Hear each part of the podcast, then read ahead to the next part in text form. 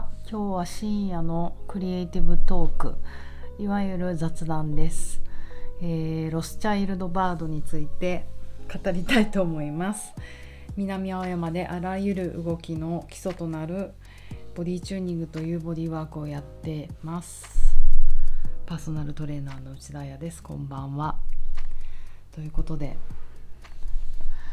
もう12時半過ぎちゃった。もうなんでこんなに遅くなっちゃったかというと、なんかもう昨日から事務作業を一生懸命やろうと思って、なんかもう逃げてたこと、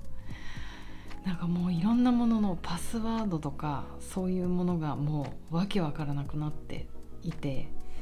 なんかボディチューニングラバースというインスタアカウントを最近作ったんですよ。まあサブアカってやつですかね。でその他にもあったりとかして、 Facebook もあったりとかして、なんかもう自分のものも綾瀬さんもいたり、スタジオのアズアヤムもあったり、なんかでも物販もベースでせっかくやってるので、インスタからポチって押してもらったら物を買えるようにした方がいいよって周りの社長に言われたのでその紐付けみたいのをやろうと思ったんだけど、もう昨日6時間かけてもできなくて、今日なんてもうだから2週間前に立ち上げたボディチューのパスワードが分からなくなっちゃって、本当に大変でしたね。みんなそういう管理ってどうやってやってるんですか？パスワードとか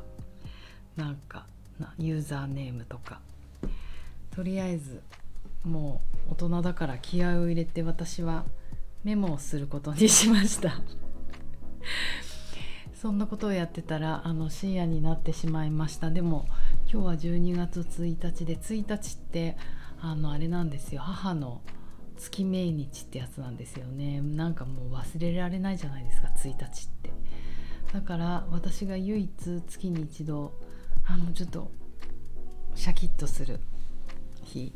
なぜか私の親友ほぼ家族はうちのママの月命日だから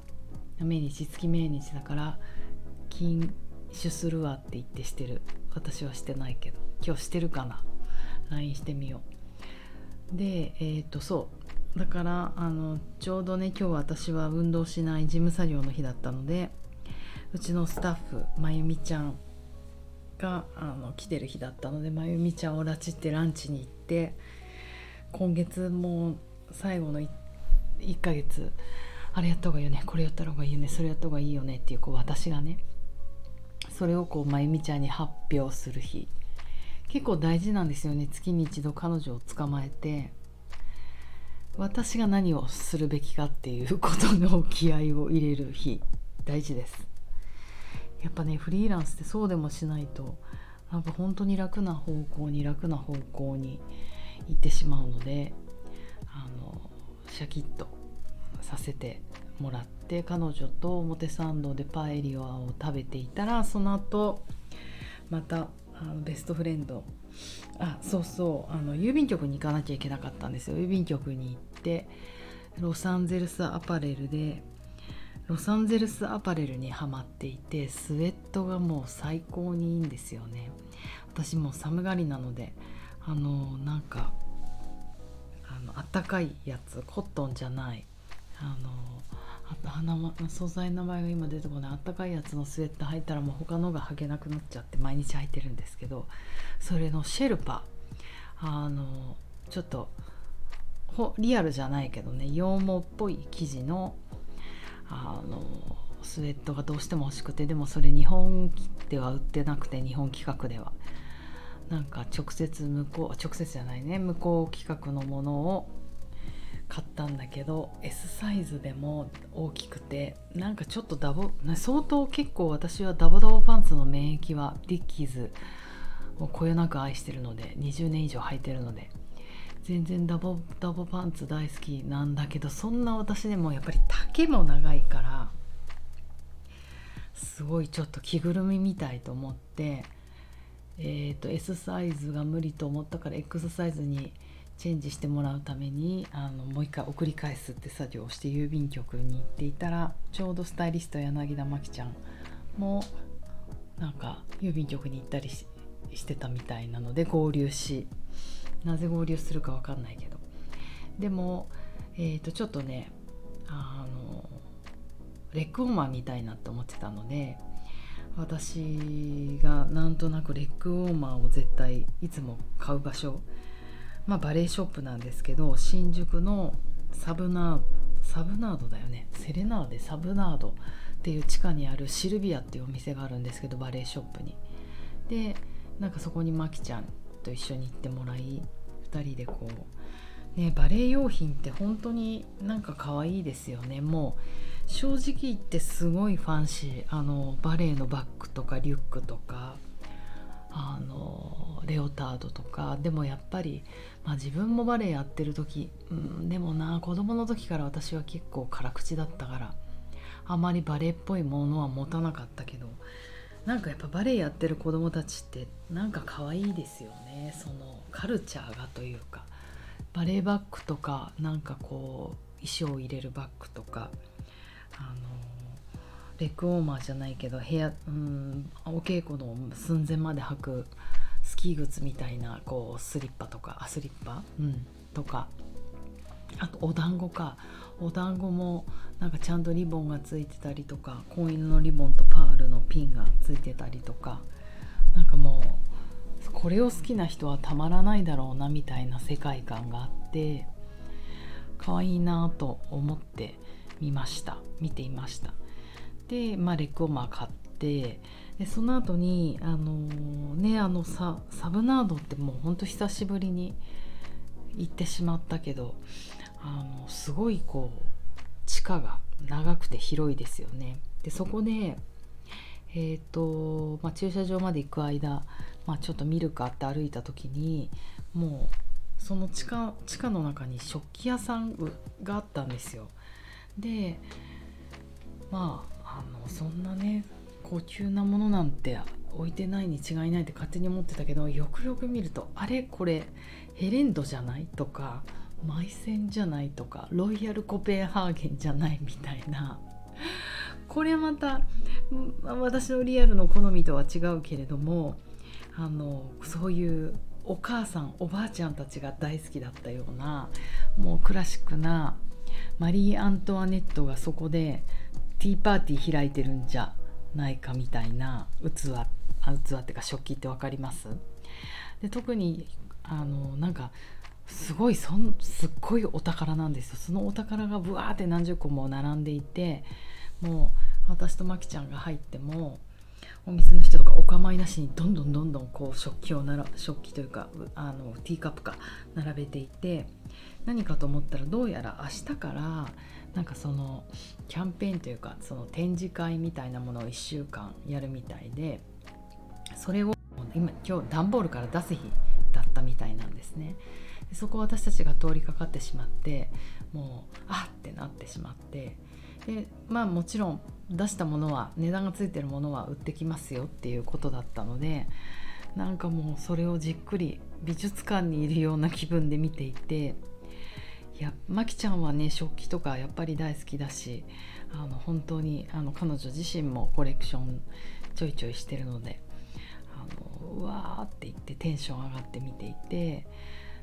私も自分がね持つかって言われたら、そんなティーセットとかね持たない、やっぱマグカップ買っちゃう人間なんですけど、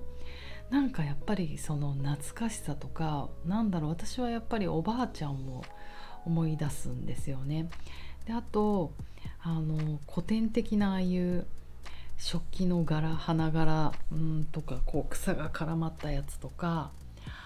食器の縁がこう金箔みたいなものでこう縁取られてるとか、ああいうこうクラシックなものはそれはそれですごい好きだなって思います。なんでしょうね、なんかやっぱり懐かしい、こういうものをおばあちゃん好きだったかなって思うのは、なんかうちのおばあちゃんってこう、手先がすごく器用な人で、絵も描く人だったんですよね。で なんでそんなことになったか分かんないけど、着物に絵とか描いてて、私の成人式の着物とかもおばあちゃんが描いてくれた絵だったんですよ。でやっぱりそういうこう花とかなんか植物とかの絵って、そのティーカップとかのコーヒーの柄とちょっと似てるじゃないですか。繊細なそれは主役じゃないけど模様ってパターンって感じな 絵だったのかな。だから食器っぽいっていうか、だからそれをすごく思い出しました。でさらに今日私がすごいインスパイアードされたのは、これ特にヘレンドね。ヘレンドってちなみにハンガリーの食器ですって。まあみんなヨーロッパっぽいですよね。でなんかその食器のネーミングが最高にイケていて、いろいろこうなんかインドの花とかメモリアルローズとか、なんか世界のフクロウとかファンタジーとかワンダーパークとかで、中でも今日一番ありがとうと思ったのがロスチャイルドバーズっていうのがあって、なんかもうクラシックな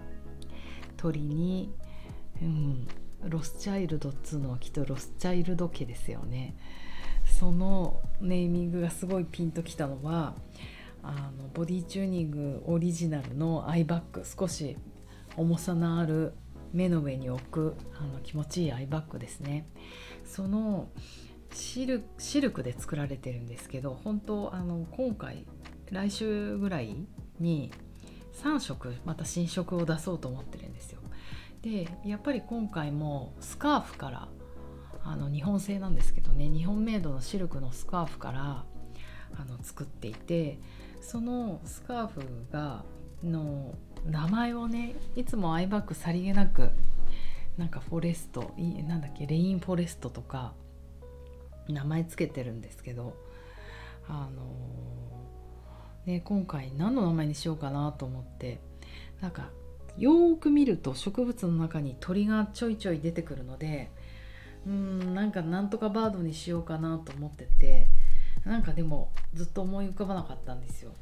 でも今日ロスチャイルドバーズっていうのを見て、これだと思って3色ロスチャイルドバードが出ます。なんかほんとロスチャイルドバードっぽいんですよ。今回のボディチュの絵もクラシックな感じがありながら、どこかに隠された鳥がいるかもしれないっていうお花柄のものを出そうと思ってますので、どうか皆さん楽しみにしてください。という今日は本当にクリエイティブなことしたいなと思う一日だったけど、何一つ達成できてないけど、そういう鳥に出会えたりとか、またなんか物作りたいなって気持ちになってきたので、こういう日も許してくださいということで、明日はまたもうちょっと体の話したいと思います。では速攻寝ます。おやすみ。バイバイ。